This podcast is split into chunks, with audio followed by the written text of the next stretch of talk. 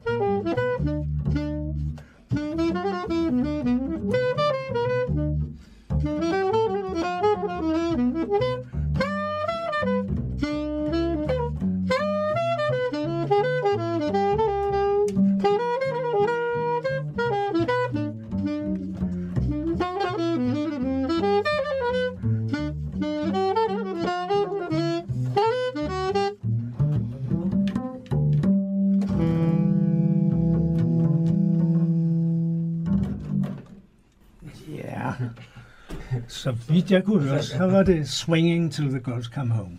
Det var det. Det var det i hvert fald. Og de to, der spillede, det var Felix. Felix and Jerian. Ja. Who's Jerian? Jarian is, uh, er min ven fra New York, som jeg går på skole med uh, på Juilliard, hvor jeg er halvvejs igennem min, min uddannelse. Um, min bachelor. Jeg har været der to år, og jeg skal være der to år igen. Og vi går i klasse sammen.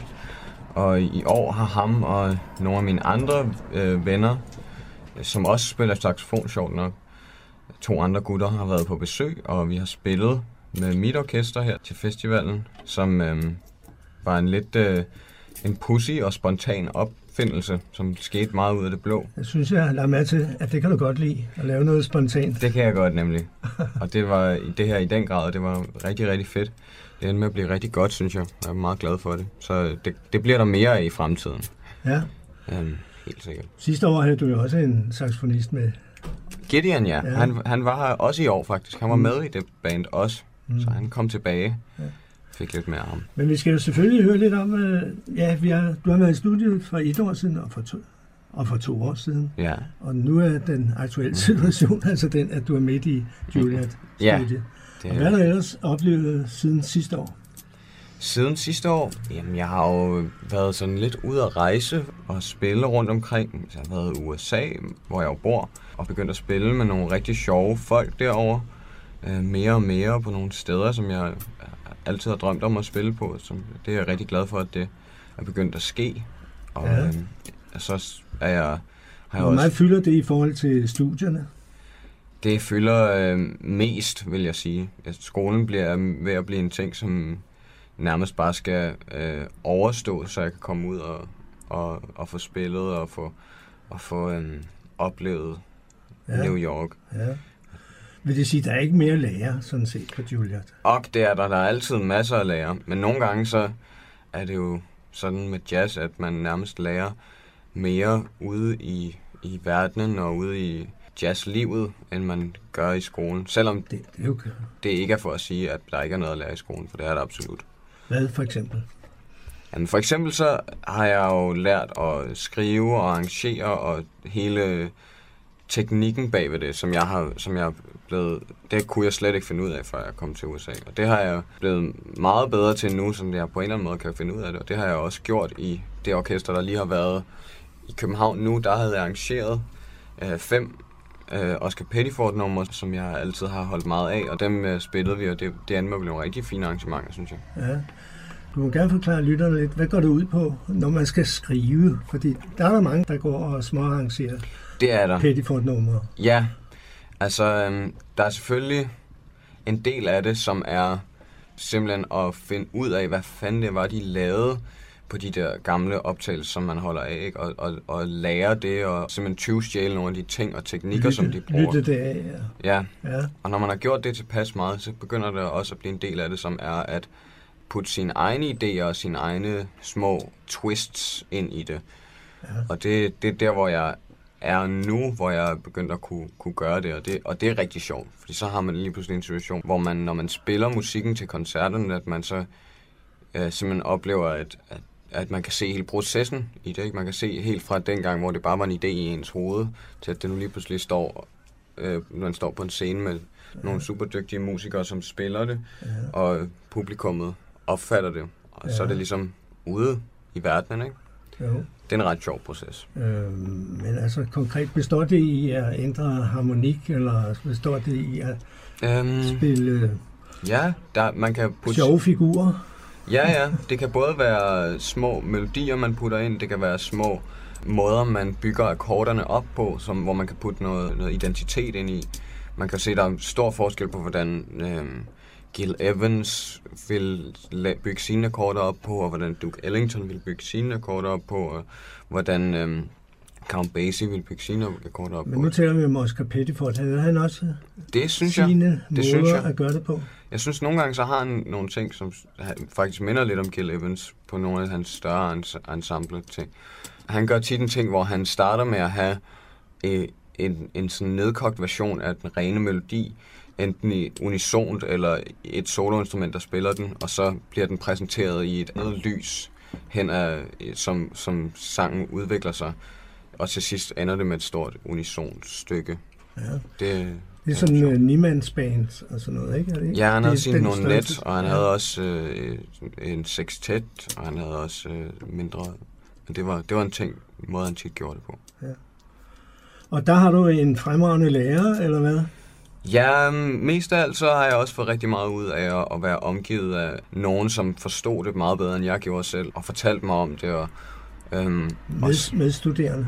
ja, jeg har også lært meget. Jeg var meget heldig, at mig og Gideon har, har fået chancen for at, øh, at møde øh, George Coleman, saxofonisten, som øh, har været rigtig, rigtig god ved os, og vi, nu er det blevet sådan, at vi cirka en gang øh, om ugen eller hver anden uge, så hjem til hans hus og hænger ud med ham og, og spiller, og, og der har jeg fået rigtig meget, Mm. mm. øh, hvor han har fortalt nogle ting, som han går selv og arbejder på, og så bare at opleve hans måde at forstå ting og forklare det videre, det, det har lært mig rigtig meget og givet mig rigtig meget også i forhold til selv at finde mine egne måder at Ja. gøre tingene på. Det lyder jo som en rigtig, altså en god blanding af et eller andet med at studere og samtidig opleve Ja. øh, noget selv. Ikke? Men hvor det sidste, det bliver mere og mere dominerende Ja, og vigtigere. det er svært at koge det lidt ned til noget, fordi det, det er simpelthen et stort virvar af, indtryk at være derovre, og, og det, jeg tror, der kommer til at gå mange år, hvor jeg, hvor jeg finder ud af, hvad det egentlig er, jeg har gjort, og hvad det egentlig er, jeg... det lyder meget Ja, ja. men, men, øhm, men hvor jeg egentlig finder ud af, hvad det, hvad, hvordan det er, jeg helt Det, præcis er det sætter sig påvirket. på en eller anden måde, som du ikke er helt øh, Ja. bevidst om. Ja, men jeg kan i hvert fald mærke, at jeg vokser helt vildt meget. Ja. Gælder det også teknisk på bassen? Ja, men jeg vil næsten sige mindst af alt teknisk. Fordi at øhm, det jeg lærer derovre har me- mest af alt noget at gøre med, hvad, hvad jazz er, hvorfor det er, jeg godt kan lide at spille det, hvad det er, jeg gerne vil sige med min musik, og hvad det er, jeg godt kan lide ved det at stå på en scene og spille for et publikum. Hvad, hvorfor det er, jeg, jeg har lyst til at gøre det. Ja. På en lidt anden måde, end bare fordi, at jeg synes, det er fedt. Altså, det stikker lidt dybere end det, og det bliver man tvunget til at konceptualitere en lille smule derovre. Ja, man bliver vel også tvunget til ja, at tale om det, for eksempel. Ikke? Og Jo, ja, sætte ord på og forstå det den vej rundt også. Ikke? jo, jeg tror, at en del af det, at man lever i New York under et helt usædvanligt stort pres, som jeg ikke har kendt til andre steder i mit liv hidtil, der tror jeg, at for at holde hovedet højt og, og kæmpe igennem det der vilde øhm, liv, der er derovre, så tror jeg, at man bliver nødt til at være ret bevidst om sin retning og hvad det er, man gør i sit liv, og hvor, hvad man er, har gang i. Ligesom. Så, for ellers så kan det godt lige pludselig blive meget meningsløst og, og nærmest en halvdeprimerende. Det ville jeg også tro, at der var en fare for, at, Ja. at man drukner i mængden, eller, Ja. eller der er så mange indtryk, som man dårligt kan Ja, håndtere dem. men der, der er det godt at have at vide, hvor man skal fokusere sin energi hen, for at have det godt med sit øh, Ja. musikalske liv, og også sit, som jo hænger meget sammen med sit personlige liv. Det gør det jo selvfølgelig, det hænger sammen. Mm. Men du har sikkert også den styrke, at du øh, kan koncentrere dig meget om musikken. Ja, men det er jo heldigt der, at der, være Der et er mange måder at, at synke ned på. Ja, ja. Men jeg er heldig, at jeg er et sted i livet, hvor alle de mennesker, der er omkring mig, de prøver sådan set bare at hjælpe mig, så jeg har en rigtig sød mor, der gør alt for at gøre mit liv så nemt som muligt, og jeg har ikke noget, noget barn, der forventer noget som helst af mig, eller, eller en... Nej, du eller er ikke kone, af den eller- slags øh, forpligtelser. Nej, jeg har Men der intet. kunne også være andre øh, risici eller farer ved det New Yorkske liv på en eller anden måde, at man bliver overvældet af indtryk og hvordan øh, man skal have en personlighed for at stå, i, for at stå imod Ja. alle indtryk, vil jeg tro. Ja, ja. Jeg tror ikke, det er fordi, at, at man, det kræver noget specielt, som, som mennesker ikke har, men det kræver, at man virkelig vil det, fordi der er mange chancer, hvor at det vil være føles som en god beslutning at stoppe. Hvor man faktisk skal kæmpe lidt imod det der, hvis man rigtig gerne vil Det det. vil sige, du har et mål. Du skal være, du vil igennem det der studium. Ja, det er sådan Med- på sådan lidt, øh, lidt martyragtig måde besluttet mig på, at Nej, det skal jeg altså. Altså, jeg Ja. vil, have, jeg vil gerne være færdig med det der, og, jeg, og også i kraft af, at når jeg så kommer herhjem, så kan jeg jo mærke, at jeg har fået rigtig meget ud af det, og jeg kan også mærke, at jeg føler stadig, at der er en plads til mig herhjemme, når jeg kommer hjem. Og det gør, at jeg får mod på at, at holde det ud. Ja. Det der emotionelle pres, Ja. som, som jeg, man er under derovre. Men, det, men samtidig så, så er det jo, der er jo også rigtig mange gode ting derovre. Altså, rigtig mange gode koncertoplevelser og mennesker og sådan noget. Ja, jeg har set på Facebook en gang imellem, når du har skrevet om et eller andet, du har oplevet, som var Ja. helt utroligt. Jamen, det har, det har jeg haft nogle oplevelser, hvor jeg tænkte, okay, det her det er en af de bedste ting, jeg har prøvet. Ja, og oplevet, altså som ja. medspiller eller som publikum. Begge Og også dele. bare som øh, et menneske med en, en, en krop og sjæl. Ja, ja. synes jeg også, at jeg har fået nogle oplevelser derovre, som jeg som gør det, det værd. For eksempel, da vi var inde og høre George Coleman og Jimmy Cobb på Smoke. ja, Det var en helt fantastisk oplevelse. ja. Det var ret vildt. Hvorfor egentlig? Fordi at i kraft med, at, at jazzen ikke har været den mest populære musikform. Ikke at den ikke også er populær i nogle kredse, og folk vil altid gerne snakke om, at jazz er meget mere død, end den er. Men det er, er den jo helt åbenlyst ikke, i det at der er mange, der dyrker det, både publikum og musikere. Men i kraft af, at jazz ikke har en lige så fremtrædende rolle i dag, som den har haft, så var det en stor oplevelse at, at høre to musikere, som virkelig bare havde hjertet på det rette sted i forhold til at spille, og de, man kunne mærke, at de var, at de var simpelthen hele vejen igennem jazzmusikere, som bare og kunstnere også. Altså, de, de havde deres instrument til at få deres idéer ud gennem deres instrumenter, ikke? Og deres, man kunne høre dem opfinde, hvad de lavede, mens de, mens de gjorde det og, det, og de var inspireret, og de lod sig påvirke af, af deres omgivelser. Altså ligesom når man læser en rigtig god bog, og man kan nærmest mærke, øh, det som at være jo inde i hovedet på forfatteren, ikke? man kan mærke jo. ham eller hun tænke. Sådan var det også og med sådan dem. var de altså Ja, øh, reelt ska- Ja. skabende i, Ja. i situationen. Ikke bare, man kunne jo forestille sig sådan nogle gamle rev som dem, at de repeterede. Ja, ja. Men Ja. jeg synes også nogle gange, når man går ud og hører koncerter, så kan musikerne være så opsat på at give publikummet det, de vil have. Men, men det er jo også sådan, at tit så ved publikummet ikke, hvad de vil have. Men når de får det, så bliver de glade, ikke? Men det er ikke altid, at øh, det er så åbenlyst, at de bare vil have noget, det, de der hits, de kender som og sådan de noget, ikke? Min erfaring er, at når man spiller musik, som er spontant og lyder behageligt, og man har publikum i tankerne, man ikke prøver at gøre noget, der er kedeligt, men som de kan relatere til, men, men som også er oprigtigt og udfordrer en til at, at gøre noget, der er lidt ud over det sædvanlige, så mærker de det og nyder det rigtig meget. Det har jeg i hvert fald oplevet. Det vil sige, at der er et lydhørt publikum. Det synes jeg. Jeg elsker, når, når jeg har spillet koncerter, så tit så kommer der folk op bagefter og siger øh, sådan nogle ting, klassiske kommentarer som, øh, Jamen, jeg ved jo ikke noget om jazz, eller jeg, jeg kan faktisk slet ikke lide jazz, men ej, hvor var det spændende at høre, og hvor var det interessant, og jeg nød virkelig koncerten. Og, det er sådan en oplevelse, der er guld værd, fordi at, selvom jeg ikke tror på den der med, at jeg ved ikke noget om musik eller jazz, det, det tror jeg ikke på, at nogen ikke ved.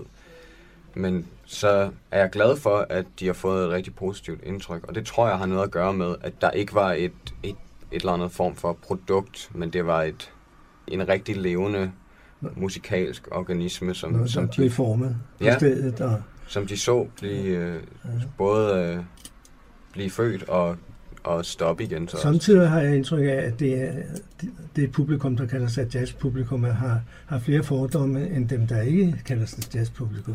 Det ved jeg ikke, de, de vil jo gerne... Altså, det er jo lidt forskelligt, hvem man, man spiller for, men, men jeg kan godt...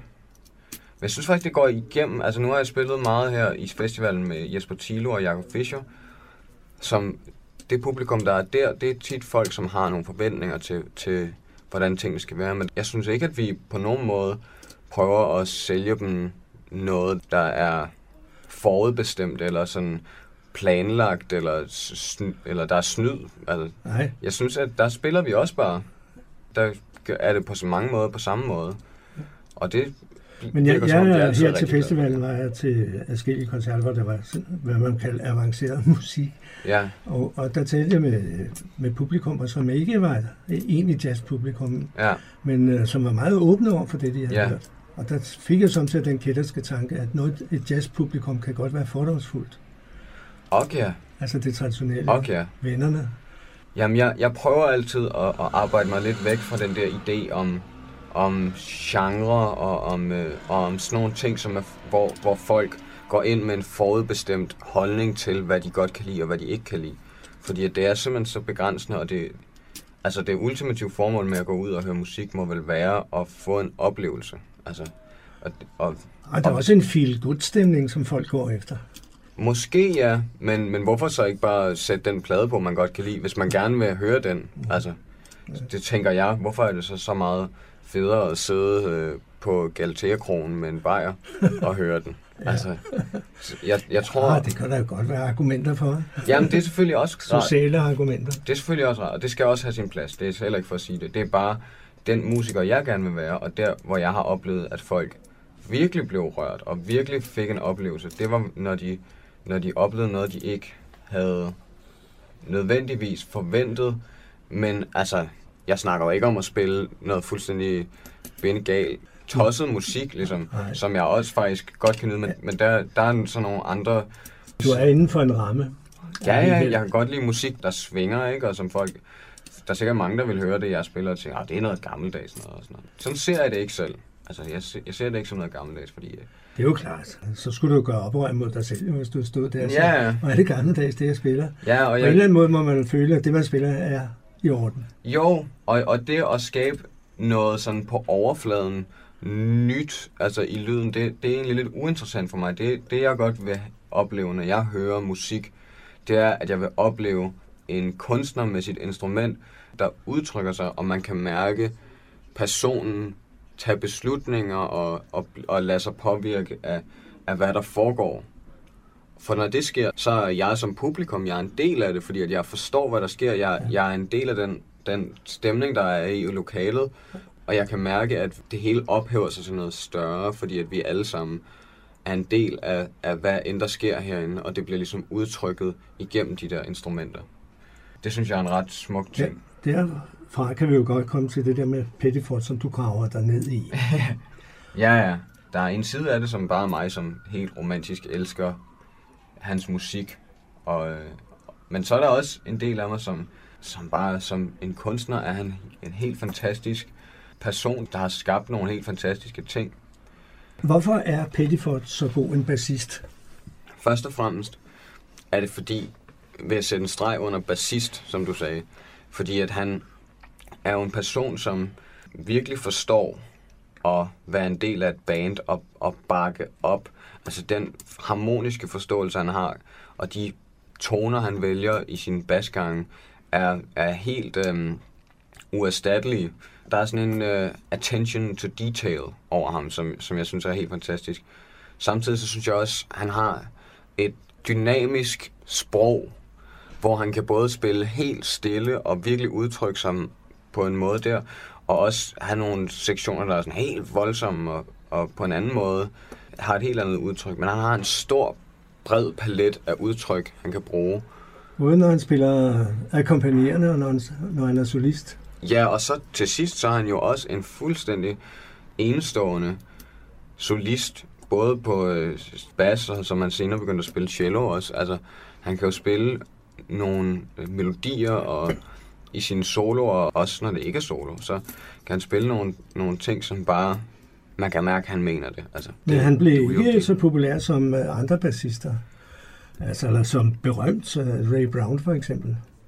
Og en, ja. berømtere bassist end Oscar Peterson. Ja, det er der jo nogle andre forhold, der, det kan man sige, måske ja, var han, blev han det.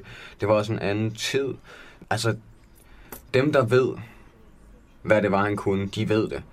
Altså, for eksempel alle bebop-stjernerne, altså Charlie Parker og Dizzy og, og alle de der folk, de, de ville jo, Bud Powell, de ville jo spille med Oscar Pettiford. Altså, faktisk skulle det have været på den berømte Massey Hall koncert. Det skulle have været Oscar Pettiford, der spillede bass. Nej, og, ja. og der var faktisk virkelig dårlig stemning mellem Charles Mingus og, og resten af bandet. Mm-hmm. Og det viste sig faktisk til sidst, at nu har de så udgivet de originale spor. Det er jo Charles Mingus selv, der har udgivet den mm-hmm. plade. Mm-hmm. Men de har udgivet de originale spor, og det viser sig, at, at han har øh, overdubbet bassen på den, den optagelse, som vi kender. Det er derfor, bassen lyder meget mærkelig på den, på Nå, den optagelse. Og nogle gange kommer der nogle cuts og sådan noget, som ja. er sådan helt unaturlige. Det er fordi, han simpelthen var utilfreds med, hvad han spillede, og bassen var optaget dårligt, så han overdubbede det. sig selv. Ja, ja, ja. ja. Det var så lige et, et lille sidespring. Men, men på den koncert skulle det have været Oscar Petty. Det skulle det egentlig have været Oscar Petty. Ja, altså han var jo kæmpestor. Men, og for øh, sin tid, han nåede rundt i hele verden jo også, ikke? Ja, altså, hvilket var en kæmpe ting på et hans tid. super anerkendt blandt øh, øh musikkendere ja, og, og, og blandt musikere. Og så, ja, det er jo helt og man må også sige, at hvis der ikke havde været en Oscar Pettiford, så havde det været svært for Ray Brown at blive, at blive den status, han var. Og, og Ray Brown, han, jeg synes aldrig, han, han fik ikke på samme måde statusen som en bandleder. Altså, nej, han er ikke sådan original på den måde. Nej, altså Oscar Pettiford, ham synes jeg, man ser som sådan virkelig bare Ja. Altså, han er, så, han er sin egen mand, og han er ikke afhængig som sideman. Når jeg tænker Ray Brown, så tænker jeg på det samme med Oscar Peterson, ikke? Jo, jo. Det er altså, Oscar Petersons trio, ja, ja. der førte Ray Brown frem. Eller var han det? Ja, der var det var en populær trio, som ja. han var medlem af. Det gjorde ham i hvert fald rigtig, rigtig kendt. Ja. Sig mig, øh, du har taget din bas med herop, det hørte vi jo lidt af, mm-hmm. men øh, kan du ikke fortælle mig lidt om den bas? Hvordan vil du beskrive dit eget instrument der? Mit eget instrument, det er en bas fra 1890, som jeg har været rigtig, rigtig glad for. Jeg har, den tilhørte min farfars bror, Erik Moseholm, som øhm, spillede på den. Han havde den i sit hus i Italien, og øhm, så gav hans kone Vika mig lov til at bruge den, efter at han døde. Og det har så været den bas, jeg spiller på Men, lige siden. men du er, den er ikke uberørt af menneskehånd siden, eller hvad? Øh, jeg tænker på strenge og opsætning og sådan noget. Nej, jeg har, jeg har så ændret lidt på de strenge, der sad på og sådan noget, og gjort den sådan, som jeg nu. Jeg kan godt lide at spille på sådan nogle tarmstrenge. Det er jo også lidt øh, underligt, at du kan det. Men hvorfor synes du det? Fordi alle andre spiller på stålstrenge eller aluminiumstrenge. ja, det er der mange, der gør. Men, det, Ja. men jeg synes, at der er noget over... Altså, stålstrenge, de giver nogle tekniske øh, Hvad, hvad fordele. spillede Erik Musholm på til sidst? Han spiller stålstreng. Ja. De giver nogle tekniske øh, fordele, og hvis du spiller klassisk musik, så er de rigtig gode også. Men jeg kan jo godt lide lyden af Oscar Pettiford, jeg kan godt lide lyden af Paul Chambers, og jeg kan godt lide lyden af Jimmy Blanton, og jeg kan godt lide lyden af tidlige Sam Jones. Og er det tarmstrengen? Det er, tam, det er lyden Ja. af tarmstrengen. Og en større afstand til Ja. gribebrættet. En lidt, altså jeg har ikke en latterlig høj, men, men i forhold til hvad standarden er i dag, så er den lidt højere, end, end hvad der er normalt. Ja, men, men ikke så voldsomt igen. Nej, det er egentlig ikke noget, jeg har tænkt så meget over. Det er bare sådan, som den nu var. Man satte det lidt sammen med forstærkning af, af bassen og sådan noget ting på. Jamen, Jeg plejer faktisk at spille uden forstærker så meget som Ja. overhovedet muligt, fordi Ja. at jeg synes, at næsten i alle tilfælde, jeg har prøvet, så har det at elektronisk forstærke bassen gjort lyden til noget andet, end den, som jeg skaber med mine hænder. Og det er nu engang den lyd, som jeg, jeg har arbejdet i Ja. mange år på at kunne lave. Ikke? Så derfor så er, det, så er det noget mærkeligt noget at skulle putte den ind i sådan stor Det er, jo en nød, kødhakker. det er jo en nødløsning, ikke? Det er jo fordi, den Ja, ikke ja. lyder kraftigt nok. Men så, så kan jeg næsten altid bedre lide at spille med et band, hvor alle spillere tilpasser sig forholdene, Ja. og så spiller en lille smule lavere, og det synes jeg, tror jeg også rigtig godt publikum kan lide tit. Ja. At have noget musik, som man ikke behøver at nærmest have... Det er have- nemmere at arbejde med klangen, når man står ved bassen, tror jeg. Altså hvis øh, orkestret er, som du siger der, ikke? Jamen Altså, man ikke skal det ud igennem. det er jo den, den gamle less is more, ikke? Altså, ligesom hvis man snakker med sin stemme, så er det, så det er ikke interessant at, at snakke med nogen, som bare råber ind i hovedet. Altså. Man vil gerne have nogen, der kan, der kan ændre lidt på Ja. dynamikken i sin stemme. Det, det gør det meget mere interessant at lytte på. Øh, du ligger, ja, altså når du nu siger Oscar Pettiford, og så, Mhm. så ligger du også øh, i 60'erne eller 50'erne, eller, Eller et 40'erne. lidt, eller, eller 40'erne, Ja. et lidt øh, konservativt øh, syn. Ja, men er det så meget mere konservativt at, at kunne lide musik fra 40'erne i forhold til at kunne lide musik fra 70'erne? Nej, der Det er ingen, er- der siger, at det er bedre i hvert fald. Nej, det ene det er er- bedre end det andet. Og det er ikke fordi, at jeg ikke kan lide musik fra andre steder. Nej. Altså, jeg, jeg, elsker, jeg elsker musik fra... Altså, i dag... Jeg elsker at gå rundt på festivalen og høre jazzmusikerne spille, og nogle af de orkester, der findes i dag, og nogle af de kunstnere, der findes i dag, dem holder jeg meget af.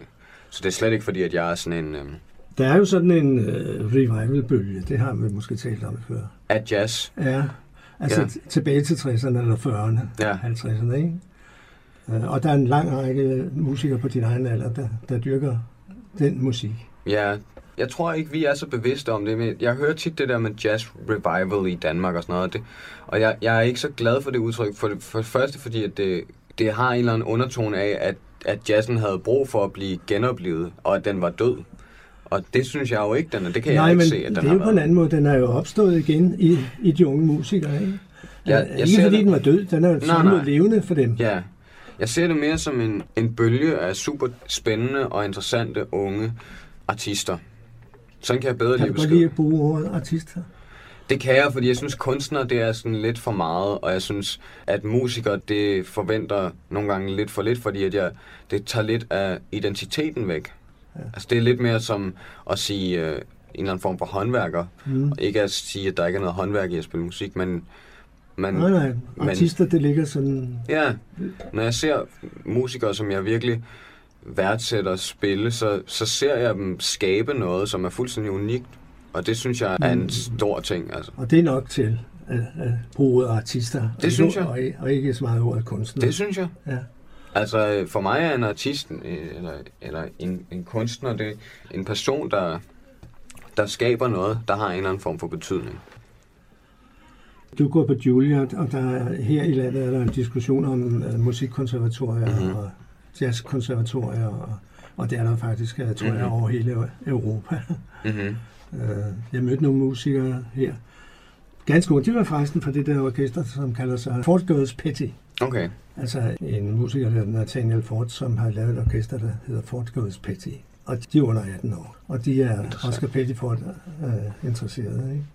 Hele deres koncert var Oscar Pettiford musik. Det er dejligt.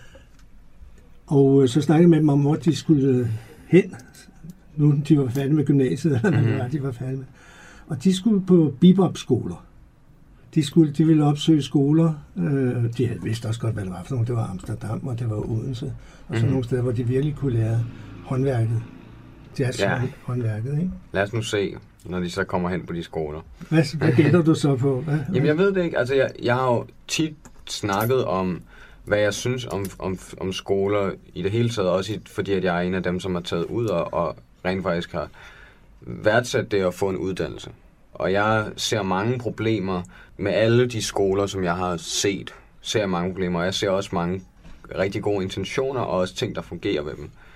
Lige med i forhold til konservatorierne i Danmark, der synes jeg, at øhm, for det første, jeg ved ikke nok om Københavns Konservatorium til at have en endelig holdning til det, fordi jeg har ikke gået der, og jeg har heller ikke undervist derude, og jeg har ikke snakket personligt med ret mange, der gør det. Men jeg kan da fortælle om, at jeg som ung musiker har haft en stærk følelse af, at det sted ikke var særlig velkommende, eller et sted, hvor at jeg kunne blomstre og gøre de ting, som jeg synes var vigtige med musikken. Og det har jeg aldrig forstået, hvordan at et offentligt institution, som får så mange offentlige penge, kunne tillade sig at være så begrænsende i deres øh, vision.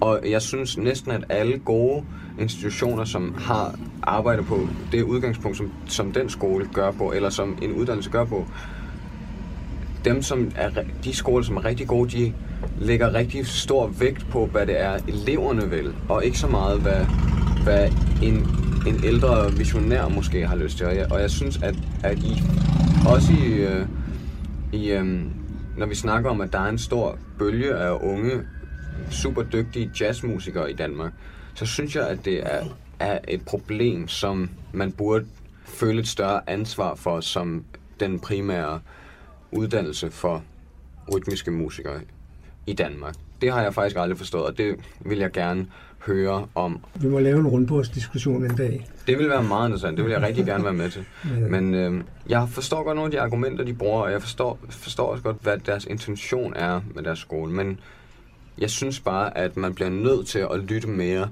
til de elever, som de potentielle elever, som gerne vil gå på skolen. Hvad det er, de gerne vil have.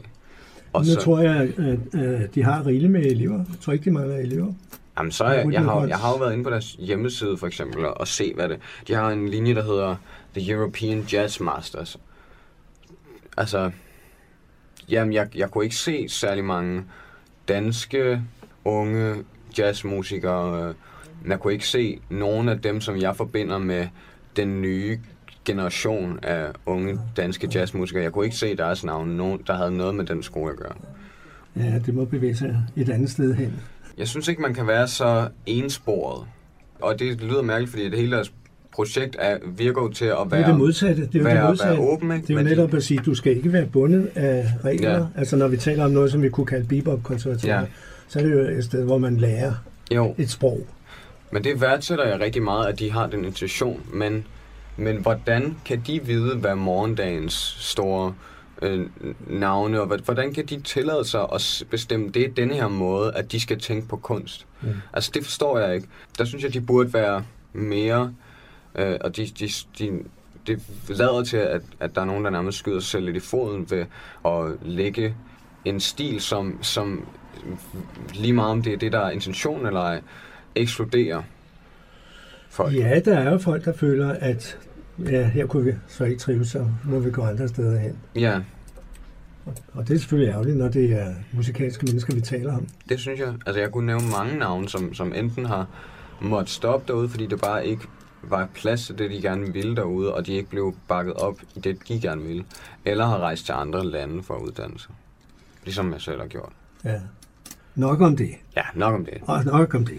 Da du kom ind her, så talte du om andre musikere, som du egentlig gerne ville snakke om. Altså, du talte om saxofonister og Jamen, det er jo fordi, at øh, nu viser det sig så, at alle mine venner i hele verden, de, de øh, er enten guitarister eller, mu- eller saxofonister.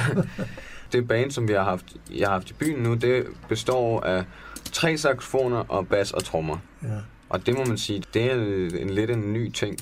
Det, det har været rigtig, rigtig spændende at prøve at arbejde med det, den installation. Er det noget, vi har på bånd?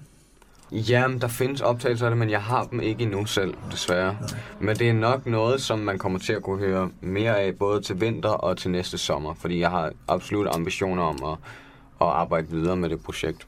Det, det skete jo ved et tilfælde, at mine venner bare havde lyst til at komme over, og så tænkte jeg, Nå, men så må jeg lave et band og sætte nogle koncerter op, og så endte det bare med at blive et super fedt og anderledes projekt, som, som alle publikum var virkelig begejstrede for, og det var rigtig sjovt for os at spille. Og Jerry, han var medlem af Jerry, han var, han var med, ja, også. Han var en, meget anerkendt af alle. Og Han gjorde det rigtig godt. Skal, skal vi høre noget mere med jer? Det kan vi godt enten med os. Jeg kan også sætte noget musik på. Ja, det kan vi også nu.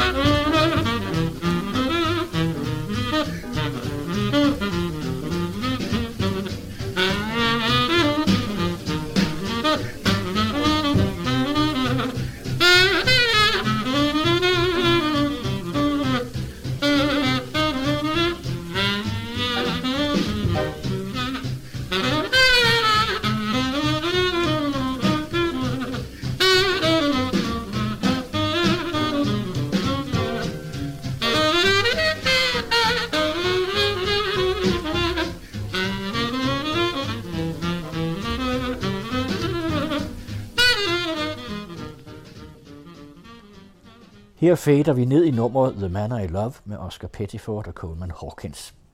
Claus Vest og Felix Moseholm fortsætter deres samtale i en senere udsendelse, som vi har fået lov til at sende fra Radio Jazz.